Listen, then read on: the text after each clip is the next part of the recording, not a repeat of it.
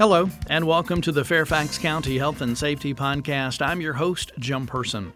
Coming up, learn about some preparedness tips for the new year, the importance of smoke alarms, wireless emergency alerts, and radon.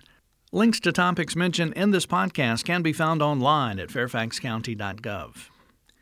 You know, preparing for emergencies is not a one size fits all. The reality is, everyone must be prepared to be their own emergency manager when disaster strikes.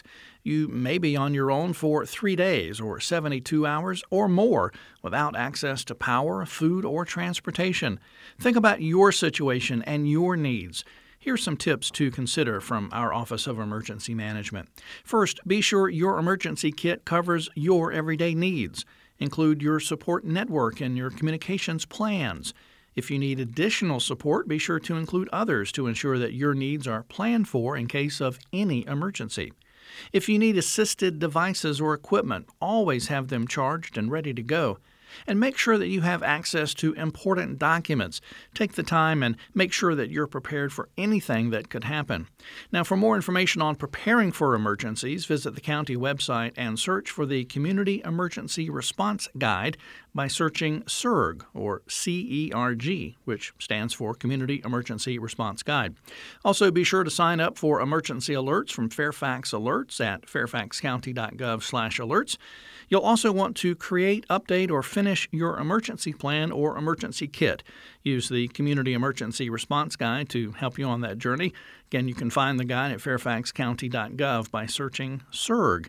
And be sure to plan for the year 2020 by hosting a drill. Upcoming later this year, the Tornado Drill on March 17th and the Great Southeast Shakeout on October 15th. You know, in less than 24 hours between December 31st, 2019 and January 1st, 2020, the Fairfax County Fire and Rescue Department responded to two house fires and there were no working smoke alarms in both. Please remember the importance of having working smoke alarms on every level of your home, in every bedroom, and outside sleeping areas. Fairfax County residents can get free battery powered smoke alarms by contacting their local Fairfax County Fire and Rescue Department fire station, by emailing fire.smokealarms at fairfaxcounty.gov, or by going online to fairfaxcounty.gov slash fire EMS slash free smoke alarms. FEMA, the Federal Emergency Management Agency, recently updated the Integrated Public Alert and Warning System, known as IPAWS, to give authorities more capabilities when sending wireless emergency alerts to cellular phones and other wireless devices. These updates include Spanish language capabilities, an increase from 90 to 360 characters per message, and an expanded alert category that allows the public to opt in to a test message category for state and local officials. The updates also include more accurate geo targeting capabilities for the alerts.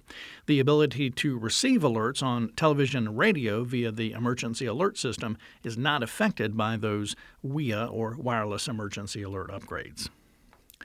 You know, you can't see, smell, or taste it, but radon is considered second only to smoking as the leading cause of lung cancer. Radon is a naturally occurring radioactive gas that results from the natural decay of uranium that is found in nearly all soils. It can seep into your home from cracks and other holes in the foundation. The highest levels of radon are typically found in the lowest livable areas of the home, such as basements or other rooms in direct contact with the ground. The higher the radon level and the longer a person is exposed to it, then the greater the health risk and radon can only be detected by testing.